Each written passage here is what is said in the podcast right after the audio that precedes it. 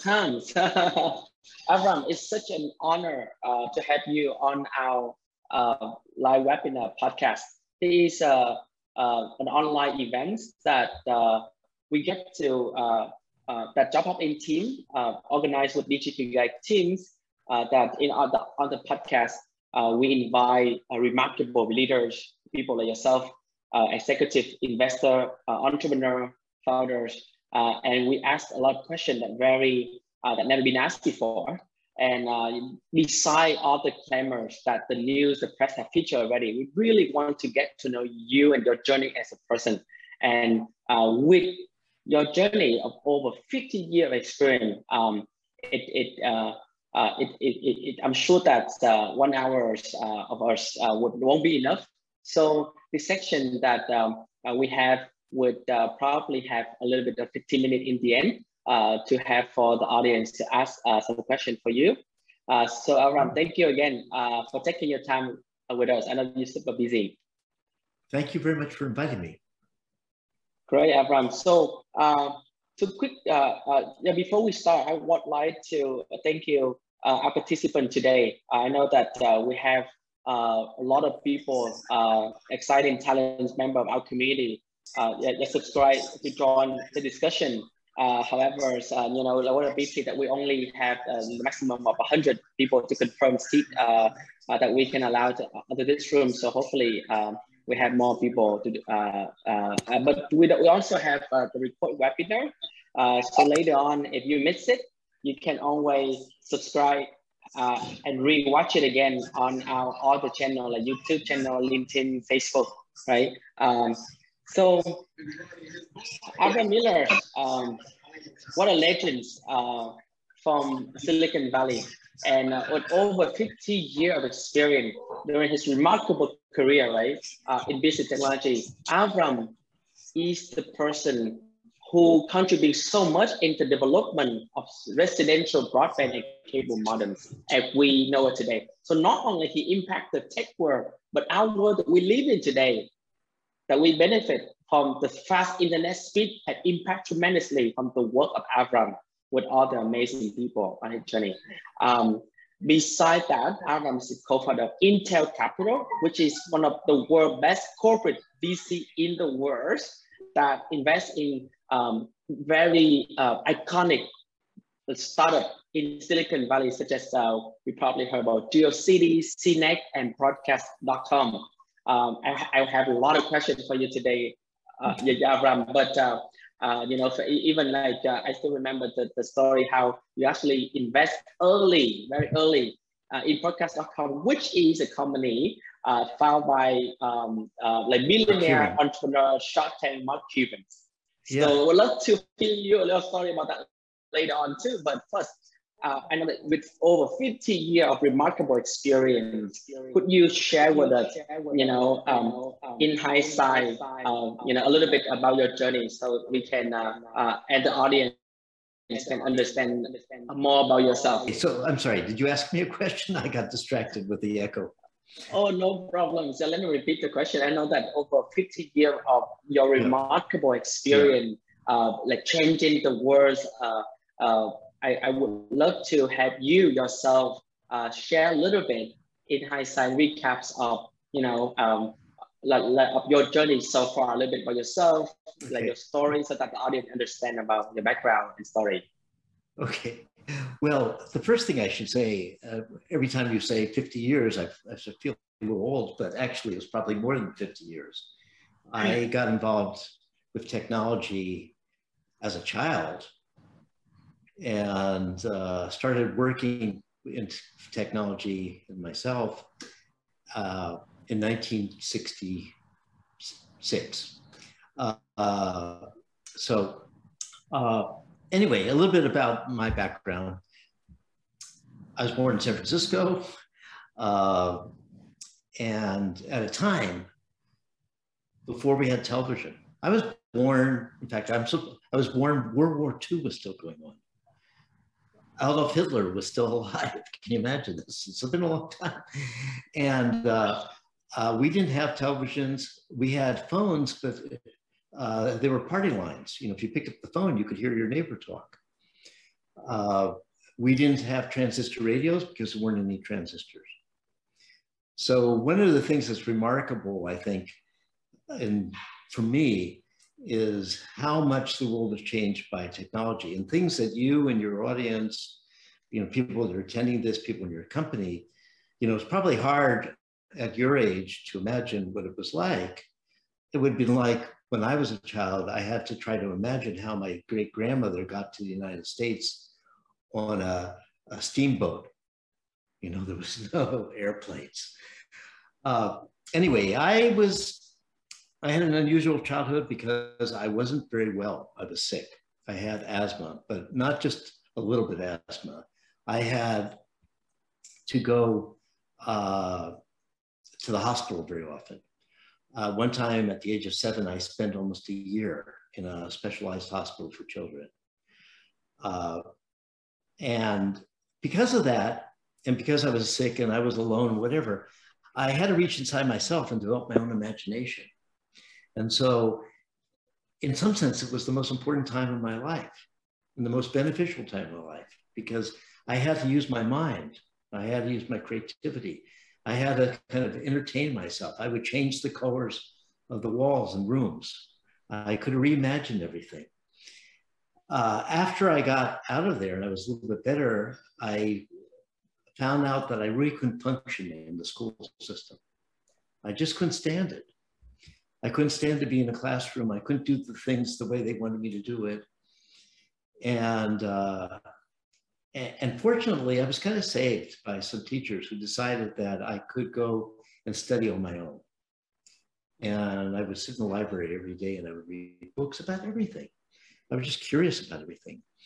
And uh, history and philosophy and poetry, but also science. And I loved physics. And my hero became Albert Einstein. If you look at my hair, it was I just had a shower, so it's not as bushy as it normally. but you know, uh, he was my hero.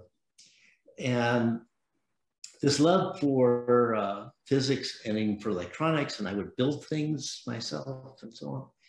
Uh, I didn't have anybody helping me. I just had to discover this stuff myself. Uh, you know, played an important role later in my life. At the age of 18, I, I graduated high school, not because I went to high school, but because I took a test. And the test said, okay, fine, I passed. I didn't think about going to university. Nobody in my family had ever been to university. Nobody ever talked about it. You know, we were all, I came from a Jewish family. We were all shopkeepers. People had stores and shops, maybe a, a restaurant or something. Uh, I ever, ever, ever thought, nor my sister, I too, uh, my sisters, I too, that we would ever go to university. It just didn't even occur to me. And when I was 18, I thought, what could I do? And I was lucky, I was able to get a job on a, uh, a ship. I, was a merchant seaman. I, it wasn't like, uh, it was like the Love Boat, if you ever see the, you know, it was a, a luxury liner. And I was a steward, like a waiter on the ship and I sailed to Asia. So at the age of 18, in 1963, I was a skinny little guy. I was traveling to Japan and to Hong Kong and to the Philippines. I didn't make it to Vietnam. We were, you know, not on friendly terms with Vietnam at the time, I think. But, uh, and Asia was really, you know, not the Asia of today. I mean, Japan was like a developing country. People were, in Hong Kong, people were sleeping on mattresses on, in the streets. Uh, but that's what I did. And then after that, I got very involved in uh, civil rights movement and the anti-war movement. And uh, because, you know, the war with Vietnam was a big part of that time in the United States. And I and my friends were very much against that war. I would lay down in front of trucks from Dow Chemical to stop napalm from being shipped. Wow. And uh, it was pretty scary to be have a big truck almost running you over. I went to jail. I had, you know, had an adventure. Wow. Uh, and then I was also, it was also the beginning of the hippie movement. And I always say, but it was true, I was one of the original hippies. uh, and I had studied music, and so I was involved in the music scene in San Francisco. And I had a very bohemian world life mm-hmm. until I was 21 and I decided I needed to really find a job. I was working, I had a job at a pizza store, managed, but I wanted to find a real job. And I asked my friends, does anybody know anybody who needs somebody? And one of my friends said, well, do you know anything about electronics? And I said, yeah, I know something. He says, well, I, I, I, he says, there's this scientist at the medical school in San Francisco, the University of California, and he is trying to study the brain waves of people and see if he could give them feedback and teach them how to control their brain waves. This guy's name is Joe Kamiya. And uh, he introduced me to Joe and I said, and Joe told me what he wanted. And he said, do you think you could do this? And I said, yes, not knowing if I could do it or not, because there was no risk in saying yes. It was an opportunity. That's how I saw it. And so I was able to design the equipment and I built the first equipment to do biofeedback for brainwaves. And I had said to Joe, if I do this, will you give me a job? And he said, yeah. So all of a sudden, I had never been to school, university or anything. All of a sudden I was a research assistant at the medical school at the University of California. And we developed technology there and we became kind of well known because people were interested in what we were doing. And so now I'm going to try to make it a little bit faster. From there, I ended up going to Holland, where I founded a medical institution, co-founded a medical institution called the Thorax Center. It's a very uh, successful institution for cardiovascular and pulmonary medicine. And I ran the computer department there, and I became an assistant professor at the university. And then at 29, I went to Israel and I uh, both started a company and I was an associate professor of medicine at the University of Tel Aviv. And I always point this out because, you know, I still had never gone to school. And, and, and it's kind of amazing that you can have something like that can happen. I think it's worth understanding because, you know, because I believe that these things are possible for everyone, not just for me. Uh, and so I was in Israel for about 40, uh, five years. And then I decided that I really wanted to, I was doing computers in medicine. I really wanted to focus on computers. And that meant I needed to go to the United States, back to the United States. And I went and I worked for the second largest computer company in the world, Digital Equipment Corporation. And I was there for a while. And then I ended up at Intel. And, uh, and we could talk about that further. So uh, I ended up at Intel. I was by the time I got into Intel, I was about 38 years old. Wow, what an incredible journey, Avram, living through the World War II, traveling around the world, and even uh, it, it, it's uh, uh, such a um, great uh, story that you share. And um, like during that, uh, I'm so glad that uh, somehow our path crossed. And here we are today. We got to relearn a very important chapter of our history of technology via the life of Avram. So thank you, Avram, for sharing us uh, with that. Uh, Avram, I understand that uh, your uh, career and personal life had uh, a lot of challenge and setbacks, right?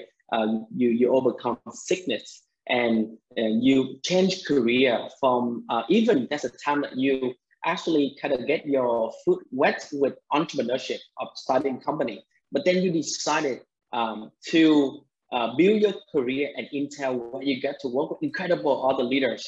Even I remember you shared like Bill Clinton, um, Bill Gates, right? Uh, yeah. Uh, so I would love to hear about how you can navigate through all this uncertainty when you, you know, doing even from your personal life, right, uh, and all the career hubs. Well, first of all, if you don't believe in yourself, you can't expect anybody to believe in you. Okay. And, you know, I was really, you know, I think a lot of us would say this. We, you know, we owe so much to our parents, or especially, I think my case, I owe so much to my mother. What do I owe my mother? My mother loved me without condition and without judgment. She gave me confidence in myself. And it would have been easy for me uh, my father actually was the opposite. You know, he thought I was going to be a big failure, and he kept he was very judgmental. But my mom, you know, loved me unconditionally, and so I I never believed I was going to be a failure, but I never, I didn't even think about it as failure or success. I was like manifesting my life. And I, and I was driven by things like curiosity and imagination. Uh, and I was just thrilled to be alive. You know, maybe because uh, in my childhood it wasn't so easy for me and I almost didn't make it and and there were other times when I almost didn't make it. I had a lot of health issues along the way, but I I just thought it was so fantastic. Everything was I just discovering things and loving things, and and and creating things myself. So uh, the, I, I always try to encourage people to believe in themselves, you know, because and that's where it all starts you know, it all starts from you having confidence in yourself. It doesn't mean you can do everything. And it doesn't mean you're not going to fail because you are going to fail. And failure is part of growing. I, I, like to say it's only failure if you didn't learn anything. Uh, you know, so yeah, and I, so I a lot of, you know, my career isn't like a straight line. Uh, and I took a lot of risk, and I think it's important to understand about risk because for an example, is I, at the age of, uh, of 34, was have been uh, an associate professor in medicine, have built a successful business in Israel in medical uh, uh, medical device, medical computing. I had three children, a wife, and I gave it all up. I walked away from it to go to, into the computer industry. And I knew that it was a risk, it was possible that I was going to fail. Uh, but I would, I, I felt like it was my destiny. I had to do it. And, and I think that one of the things that keeps people back, holds them back, is they don't want to fail. So I think you have to embrace failure. You, and the thing that you have to have is two ingredients. One is the willingness to fail. And the second one is the tenacity, the drive to try again. And if you keep trying, you're going to succeed. And I think all, all the people that are interested in entrepreneurship have to know this because most startups are going to fail. You know, that's just the statistics. But it doesn't mean that you failed if your startup failed, doesn't mean you failed and that you're a failure.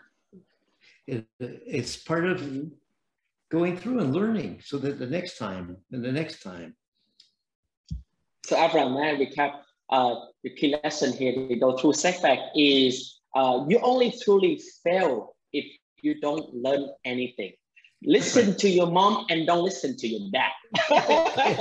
that, that's something I got to say. I resonate with you because you grow, my, my, my mom is an entrepreneur. My dad's a doctor too. And uh, uh, to my doctor, who is a medical doctor, I always think that yeah, I'm a failure. So, and my mom, on the other hand, is always keep me, cheer me up, and make sure that I don't yeah. give up right? Yeah, yeah. Um, I would, yeah.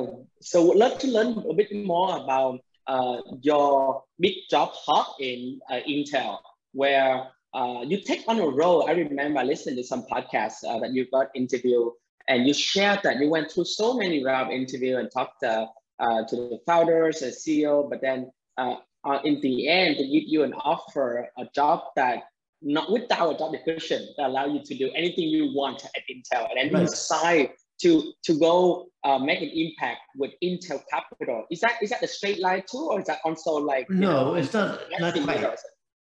Not quite. But when I joined mm-hmm. Intel, I joined Intel in 1984.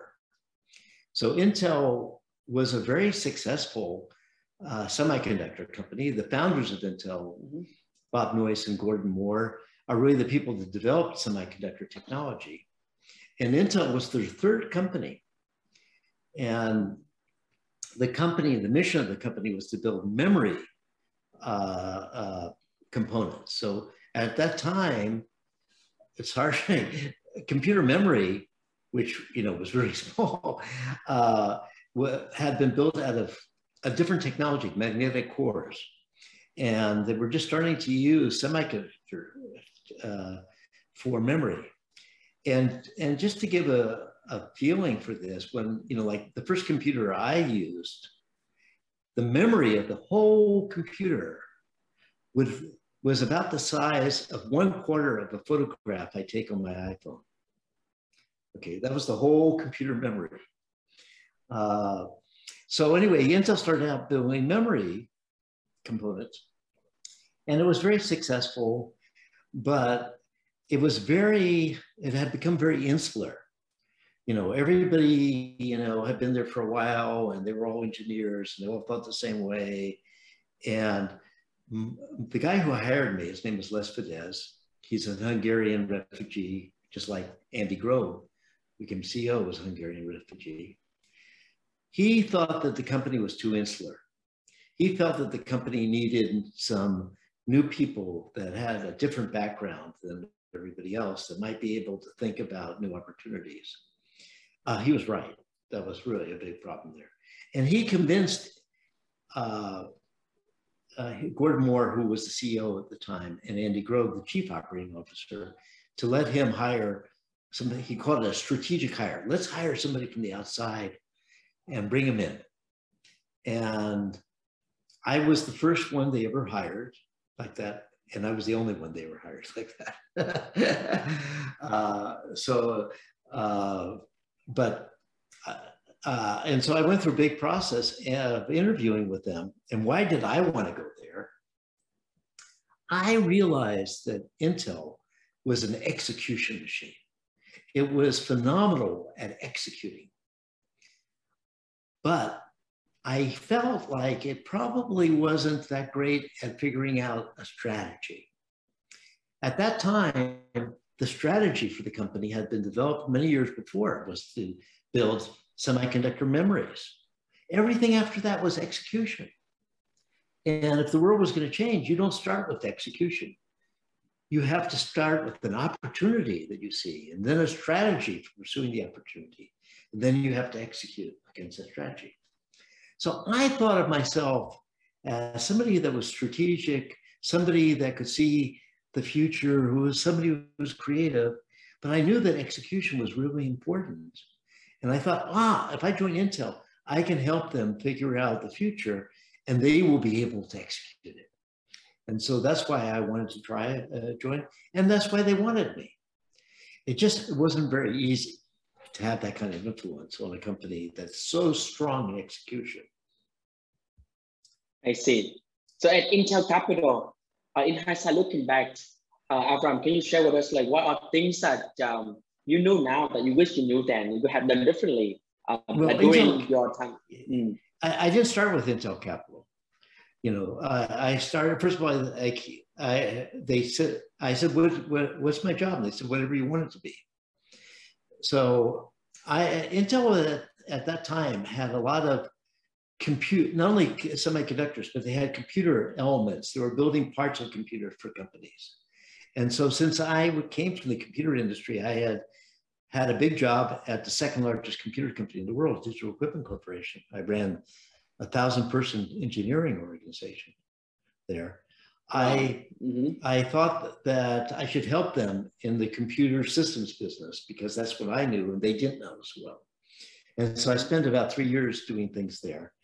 And then I decided that I wanted to do business development and I wanted to do, I wanted to help the company grow, expand its business by acquisitions and by early stage investment.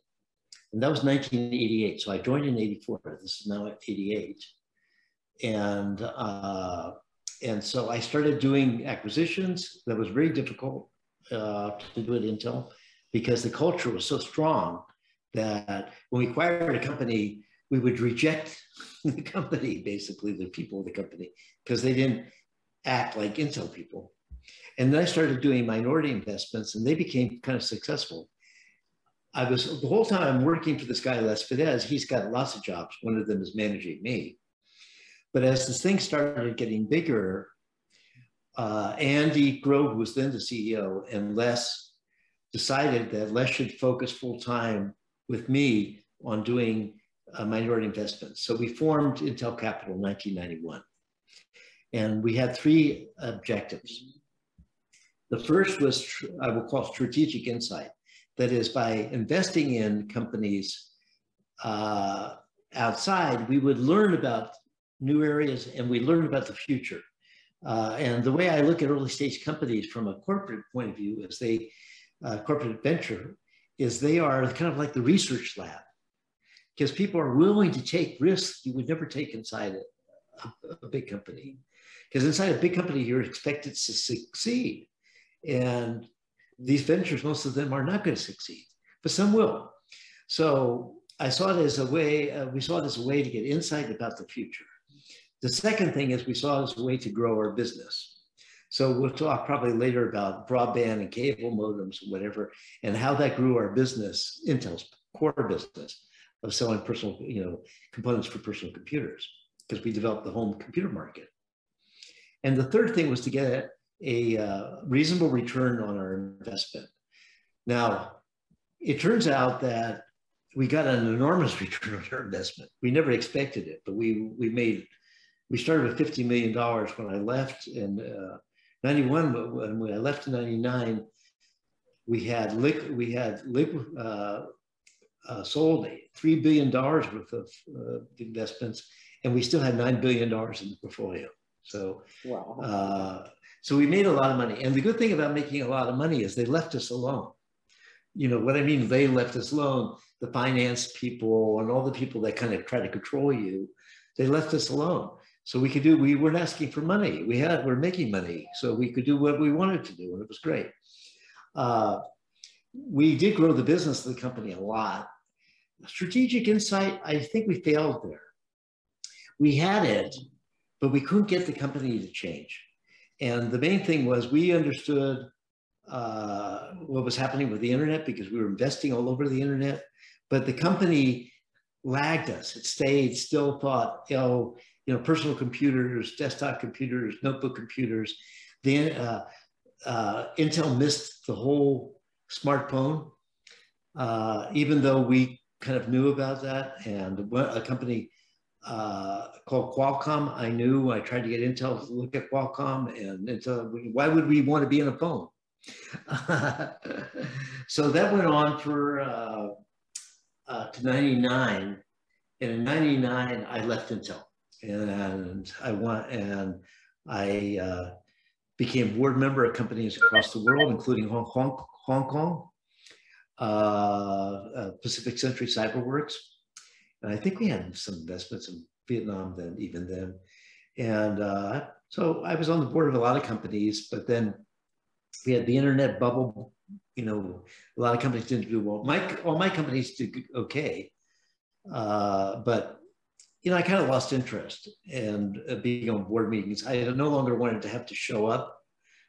I didn't want to have a, a schedule. I wanted to have freedom and flexibility. I had gotten married uh, I got together with my second wife in uh, 2000, and uh, I really wanted to make my marriage successful. And I knew that working like I used to work was not a good way to have a successful marriage. Let's um, talk a little bit more about that family side aspect. In you know, you have an incredible run at Intel, but just a I thought was just a, a trial. Then when you keep printing money, making so much money, people let you along but then you yeah. decide to hop into a different path. Like, was it difficult for your family, for your wife, to really support you that such a major career shift? So how do you, you navigate? You mean when I left when I when I left Intel? When you left digital equipment, right? When Running thousand oh. engineer people, go yeah. to Intel, then Intel, yeah. Yeah, you know, I think it was really hard on my family, uh, particularly my kids you know, my poor kids, I mean, my kids were, uh, my sons were born in Holland and spoke Dutch. I speak Dutch. We moved to Israel. Now they're speaking Dutch and Hebrew. My uh, daughters only speaking Hebrew. They never, we never spoke English at home. Then I moved them to the United States. You know, and they have to learn in between digital and Intel called Franklin Computer, which I worked at as president. Mm-hmm. Moved to Philadelphia. Then, so you're moving all around, and uh, I think it was hard on them. It was very hard on them, and I think it's very hard to have a career uh, like that. And you know that's one of the problems. I ended up uh, my kids. You know, uh, by the time I went to uh, did uh, into uh, started doing minority investments in 1988, my oldest son was already in university. And so by the time we really were going, my, my kids were, were kind of grown. And in 1993, my, my first wife and I separated and later divorced. I could not, I hate to say this, but it's true. I could not have been successful if I was uh, married and had children at home and I wanted to be a good father. So, but uh, through 1993 to 1999, I was alone. My kids were grown up. I wasn't married. I worked all the time. You know, my life was my work. So I don't know what to say about that because that's a, uh, I, I think it's it's a life choice and it's a hard choice.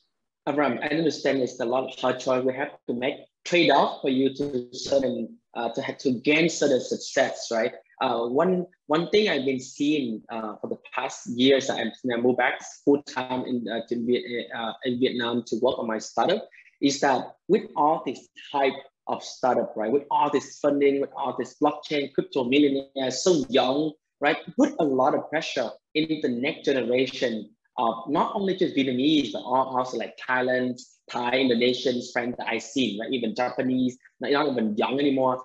But the pressure of making big risk early in their career before, if you're good at math, you, you're good at science, good at math, you're pretty solid, right, on the right path of your career. But no, if, you, if you're good at math, but you don't know how to turn the passion in science and math into um, dollar, into earning to support your family at the early age, that pressure somehow put you in a very different path that, that get the young generation inside Asia make a lot of risks that I think could be really hard to justify. So what is your advice or what your thought process you think that, that you would share to the uh, young, the, the younger audience uh, with us today? You know, I, I, I don't know. It's very hard for me to understand. Uh, so I don't want to just say something, you know, it's hard for me to understand the situation now. Uh, you know, I see uh, young people that are, you know, they're driven uh, to work for these companies and to be a part of a successful startup and and uh, you know they can't all succeed you know you, uh, so I, I think that uh, I never felt that Okay, all I can say is I never felt that kind of pressure. I mean, I felt a pressure to support my family. And there were and there were times when I didn't have work and I felt, oh my God, what am I going to do? I need to support my family. So uh, and and that's a terrible pressure. But I I never felt the pressure to be successful. I know that's going to sound strange. You know, because I was like, and maybe somebody could say, well, of course, Avram, you didn't feel that pressure because you were successful, you know. Uh, but you know, I didn't. I wasn't always successful. I had failures, uh, many of them. Uh, so, but the thing is, I was never driven. I want to become. Uh, I want to be rich. Uh, you know, I, I never cared about that. I mean, uh, you know, I wanted to be comfortable. Okay. And, you know, I ended up making money and I have a lot more money than I ever imagined I would ever have. But it was never, it was the result of, it was never the driver. Uh, I hate to imagine that to be the driver. That seems to me to be so shallow. Uh, you know, the driver should be, you know, experiencing yourself, uh, uh, reaching into yourself and, and understanding what you can do, doing things, making the world better, you know, helping other people, you know. I mean, you guys are all Buddhists. I don't have to tell you. Avram, I, I love your energy. I love how you have so much energy even like at this uh, age. But um, you wrote, uh, you, you, you recently published a biography with a title The Flight of a Wild Duck. Such an interesting title. You normally call yourself white duck, which I envision is a duck that doesn't really fly uh, with the herd, but actually in yeah. the direction with other ducks, right? Yeah. So yeah. how did you come up with this, you know, title for your important biography? By the way, thank you for giving us a glimpse, a tiny glimpse, and I'm reading it. so many other story, interesting, and uh, now we get it a little glimpse into your books, right? In your business yeah. conversation. But start with your title. How do you come up with the title? What's the story? Well, I, I was looking for uh, titles, of mm-hmm. course and I was talking to lots of, during the process of writing the book, which I hope uh, people uh, listening in will read, because I worked hard. it took me three years. The first part of working on the book was research. And I, you know, collected thousands of documents and I interviewed about 70 people. Sorry, I didn't realize my phone was going to go off. Uh, sorry. Sorry. Whoa, I should have. Where are you? Uh, excuse me one second while I try to figure out what I did wrong here. Okay, here you are. Okay, I should have turned off the uh, phone. Anyway, uh, what was I saying? Uh, oh, I did. So I interviewed about 70 people. And one of the people that I interviewed was uh, the former technical assistant to Andy Grove, Renee James, who later became president of Intel. And she's a friend of mine. And she, she was very close to Andy. And I said to her, one of the reasons I'm writing this book is because I feel like I should have been able to have more impact on Intel, more impact on Andy than I had. And I'm asking myself, what could I have done differently to have more impact? And I said, because I think Andy just never really listened to me. And she says, no, Avram, you're wrong. He did. it. He loved you. He, he thought you were amazing. And when you left the company, he said, we're never going to be able to replace Avram because Avram is our wild duck and we need a wild duck. And I thought, wow, that's a great title. and so, uh, so that's where the title came from. And the subtitle is An Improbable Journey Through Life and technology because I think I had an improbable journey through my life. And also, I got to see all the changes in technology from mainframe computers. You know, the first computer, the ENIAC, was uh, went live after I was born. So when I was born, there was no computer in the world. Uh, and then we had the mainframes, and then we had the mini computers, and then we had the personal computers, and then we had the the internet and we had smartphones and we, we, all these things. I got to go through it all. And I was fortunate. I knew many, many, many of the players. You know, I, I, I knew Steve Jobs and Bill Gates when they were 25 years old. I had dinner with them. Both. Wow. Uh, Amazing. You know, mm-hmm. I knew, you know, all the key people in the computer industry up into the last, you know, 20 years. Now I don't know them you know, they don't even know me either. I mean, they, you know. you mentioned two, what two of the biggest names in the tech world, um, probably in the world um, of humankind, Bill Gates and Steve Jobs, right? That's a thing that you, I remember you saying, um, there's a high correlation between a great person and a great CEO founder, but it doesn't really appear to be. So that is exactly what I quote you, Avram. So yeah. How is that? How is that like great CEO founder? Normally, uh, it's very hard to be a great person. Do you think? Well, I, I don't see any correlation. Okay. And one of the things I struggled with is I would like that. I would like to be that the, the people that are the great leaders of corporations were also great human beings. but it maybe some of them are. I, I, I don't know, but the ones I've known have not been so great by and large. Some have been. I would say Andy Grove was a great human being, uh, but I would not say that about Steve Jobs or Bill Gates or Jeff Bezos. Uh, I see. And uh, and I because I think that you know you have to have a certain kind of ego you have to be a certain kind of person and uh, and I don't know. Anyway, I, I just I I don't know that it matters. I'm not saying oh you should become a, a bad person in order to become a great CEO. I don't think you have to be a bad person to be a good CEO. I don't think you have to be a good one either. you know, like when most people going through this the, the life journey with um, a funnel. You grow up, you get a job, you get you, you, yeah, yeah. after you graduate from school, very conventional. Then you end up with lack of creativity that yeah. really make it hard for you to take the right risk during your career, either be an entrepreneur or be an executive in a corporate ladder, right? So do you think that being a misfit uh, would really help um, for you to navigate yes. better as yes. a wild duck? Yeah, mm-hmm. yes, yes. If so, you know, so because the way we go through, I, I, I, can't speak about Vietnam, but in America, you know, when you go through univer- uh, uh, uh, high school, let's say, and then you get into a good college, university, and then you go through and you join some corporation or whatever, you know, they're constantly filtering out people that are different, you know, and so what happens is that all the, you lose the creativity the intuition. You know, uh, intuition is very important, but it's not respected. And so you lose all these things, but these are things that companies need.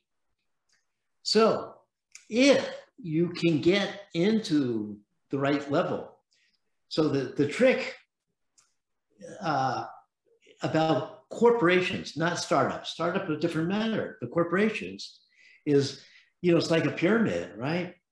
and the things that and and where in fact once i had a friend who described big corporations as being like a rat with a small beady head a big squishy body and a long tail and he said you know you need to know what part of the animal you're dealing with hmm. so you you know it probably doesn't help to be that creative or uh, I, I don't know in the in the low levels of the corporation. I have never worked in the lower levels of the corporation. So I have to say, I always was at a senior level. And so I can only speak to that. I have no idea about the other. But I know for sure that if you don't take any risk, you're going to end up nowhere because, you know, every, let's, let's say there's 10 levels in a big corporation and you're at the bottom level, and every four years, you're going to go, you might be able to get promoted one level. It's going to take you 40 years, you know. so uh, if you do it that way, if on the other hand, you join some kind of uh, skunk works or something new, something riskier, you have a bigger chance of failure, but you also have a bigger chance of success, real success. I don't know, does that make sense what I'm saying? Yeah. You know, it makes perfect sense. And it reminds me of our conversation about success definition, Avram. So let's talk a little bit more about that too. Um, you know, for me, the um, of success is always luck meet opportunity. But then for you to have the um, uh, the, the, the, inter interaction between luck and opportunity, you have to have a lot of preparations, right? So how, uh, uh, can you tell a bit more about your like, strategic thinking in terms of how you define your success and how the young generation should navigate to, to uh, towards success to make sure that they get lucky at some point. I remember you even shared me something about you should have the worst house in the best neighborhood instead of the best house in the worst neighborhood. Right. Well, neighborhoods uh, are really important. So I talk a lot about that because that was part of my investment philosophy was let's see if I can pick an area which I think is going to have a, a major change. And I was, because I always felt like I could pick a, a really good team, but if they were doing the, but if they were in the wrong neighborhood, I couldn't fix the neighborhood. If they were doing the wrong thing. Uh, you know, let me give you an example, because I'm just writing write something about this. In the 80s and early 90s, there was a big interest in what was called personal digital assistants. Uh, Apple had a program called the Newton. Uh, there were a company called General Magic. Another one was called Go Computer. There were lots of companies trying to build something that would fit in your pocket. Okay. They all failed. 100% they failed. Okay. Why? Because, first of all, they had the wrong concept because they thought people would write to write. There was no way to tap on the screen at the time. Uh, you know, uh, multi-touch. People, they thought it was handwriting. It's not handwriting. Nobody's handwriting today, right? okay. Uh, they, they didn't understand the market. They, and they didn't understand it. And so uh, I didn't, I looked at that area. I looked at all those companies and I didn't invest in them because it, I didn't think it was a good neighborhood. I didn't think it was going to work. Uh, on the other hand, when I started seeing people stay at the office at night so they could use their corporation's computers to get on online services like AOL, I recognized something. I said, these people would rather be home they don't want to be at the office. They're at the office because they need the speed, but they would rather be home.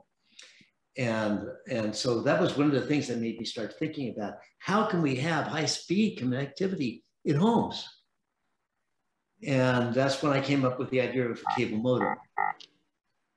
Uh, so uh, how, uh, I mean, I don't think we have time for this uh, because, but how you go about finding the, the right neighborhood, okay, is really important. One of the things I do tell startups all the time, CEOs, one of the first advice I always give them, do less and think more. Because one of the things I find a lot about startups is people are really, really, really, really want to get going and build my team and build a product and ship it and hire a sales force. And they're not asking themselves, um, are they doing the right thing? I used to say, you know, are you doing the, the right thing or just doing your thing right? You know, so, you know, understanding is so important so when I, I think I told you this, and I'll just say this, uh, I think maybe, and then maybe if you, I don't know, do you want to have, people ask questions? Anyway, there are four things. If there's anything that I can leave with you, the people listening to this, this is, the, this is what I want to leave you. There's four things that make for success. The first is opportunity. You cannot make an opportunity, you can only recognize an opportunity if you want to surf, you need a surfboard. You need to know how to surf, but you have to go to a beach where there are waves because you cannot make a wave. Okay, so there has to be an opportunity. And some people are really good at recognizing them before others. Some people recognize them too early. But anyway, but you have to have an opportunity. The second thing is you have to have a strategy. How do I go after this opportunity? And there's usually more than one strategy. And as an entrepreneur, once you identify an opportunity, you should try to develop a number of alternative strategies and then decide which strategy you want to pursue. Don't just do one. And if somebody gives me a presentation, they only and they say, this is our strategy. I say, oh, and what were the strategies that you also considered and didn't pursue? And if they say, well, we know this is the only one, then the meeting's over. Okay, the third thing is execution, because you can have a great opportunity, a great strategy, and not execute it well, and you're going to fail. And the fourth thing is the reward. And, the, and, and you could have a great opportunity, a great strategy, great execution, and still it wouldn't pay off uh, for the investors uh, because it took too long, it took too much money or whatever. So those are the four ingredients. Avram, such an incredible frameworks of thinking with very clear four bullet points that our team totally would recap and highlight this. Uh, uh, yeah, the focus webinar is, is so important for me to really after every time we, uh, uh, we have a conversation, right? Um, it, it's really resonate with me, and it also help me reflect with my journey on my own um, like overcoming challenge as well. So uh, for the last 10 minutes of, uh, of our section around, um, I would like to save that uh, for the audience participant today to ask a few questions. There's one uh, a few questions that stood out, but uh, in uh, the limit of time, I would like to pick a few that really um, Please. that that that that, uh, that actually okay. So similar intuition, I play a major role in your success, right? Had your intuition ever failed you um, and result in a decision that you regret? For example, uh, like, like may I ask, uh, was the uh, decision invested in Mark Cuban? Was like how much intuition so was it like or anything that ever failed you that you regret? Well, just answer that question. You know, when I heard the pitch, you know, and I thought, so this is an example of opportunity. Okay, so Mark Cuban and his partner said, well, look, look, there are all these people that are interested in their college sports teams, but they can't really get them because they don't live anymore in that location. And the only people broadcasting this, the sport event, college sport event, is the local radio station. But we're going to connect all those local radio stations to all the people so people could listen to their college uh, football team any place. You know, I never thought about that. He said, bingo, you know, so that was like strategic recognition. Wow, this, it, the internet will allow this change in the way media is distributed, okay? So was that intuition? I don't know. Uh, I guess it was in the sense that at that moment, I realized that people would want to do that. Okay. I didn't know that people would want to do that. I didn't do a focus group. I didn't, you know, do surveys or whatever. It just was clear to me. Uh, so that's, uh, yeah. But the question, did I, uh, uh uh, was my intuition. Uh, oh, yes. Intuition, yeah. yeah. Regret. Yeah, I, I did not, I didn't recognize what the personal computer that IBM brought out in 1981 would do. It, it just looked like to me uh, like a, it really, frankly, it looked like a piece of crap. It was really badly built and designed and whatever. And I didn't recognize that. And I had a view about computing that was about the world was about to change. Now, most people didn't recognize it. Okay. But anyway, I didn't recognize it. You know, that would be definitely uh, one area. I have to think about it more. You know, I, I should think about it more because you know, uh, in writing my book, I learned a lot about my failures more than I, I remembered. I, I used to joke, I, I, I did more than I than I thought, and I accomplished less, or I, I did more than I imagined, and I accomplished less than I thought. You know. Um, okay. Awesome. Another question. Uh, another question, Avram. So all of these famous tech uh, figures, world-class figures that you get to work with, like Bill Gates, Andy Grove, Ken Olsen, like Steve Jobs even, right? Well, as a matter of fact, their book is right next to my uh, um, my Andy Grove book, uh, the High Output Management on my bookshelf, yeah, by yeah, the way. Yeah. So, um, is there any is there anyone that you really found difficult to work with, and you pretty much disagree on your, conven- your, your unconventional wisdom really disagree of most of the, the ideology that uh, that leaders have? I, I would say, you know, first of all, it has to do with how much I had to work with them. Okay. So for instance, I never, I knew Steve Jobs all of his life, but I never really worked with Steve Jobs. Uh, uh, I worked a lot with Bill Gates and I found him a, is not a person I would like to be around. Uh, and uh, I didn't enjoy the way he treated people. And I didn't enjoy how, I didn't like how he treated other companies. So he, I didn't, I didn't like him uh, as a person. And uh, uh, I still don't. Uh, but, uh, you know, I didn't have to socialize with these people, right? You know, they weren't my friends. Uh, I just had to work with them. And I would say that, and so again, I had to work a lot more with Bill Gates than I had with other people. You know, I, I mean, I knew people like Jeff Bezos, but I didn't have to work with Jeff Bezos. And uh, I, yeah, uh, I don't know. I guess stop there. I don't know. Great, Avram. So time management. I know you're so efficient with times, right? And one of the questions from the audience is, how do you manage your time? I know that you have the Apple Watch. You know, keep track of notification. You have a, a very high tech uh, uh, toys, like uh, Oura rings.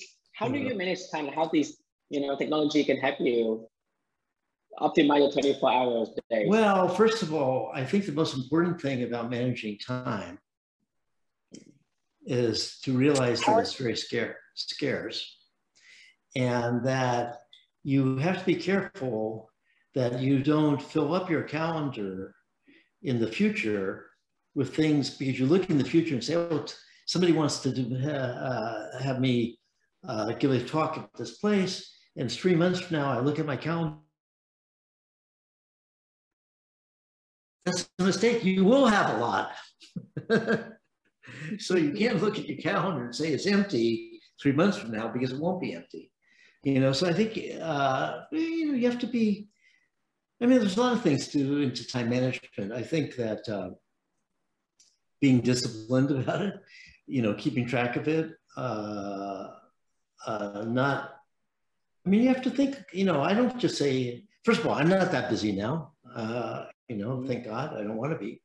Uh, but I don't say yes to everything, of course. And I think also when I was an executive, I had people helping me.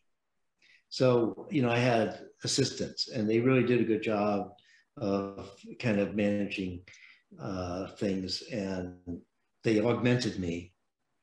Uh, when I left Intel, the hardest thing transition was not having that help and having to manage my own calendar that was really really difficult Avram, we're running out of time. So just last question before we let you go. And again, on behalf uh, of everyone and talking about our community of Digikigai, uh, we'd like to thank you from the bottom of our heart to dedicate, you know, the wonderful times for us today and share such a heartfelt story from your childhood.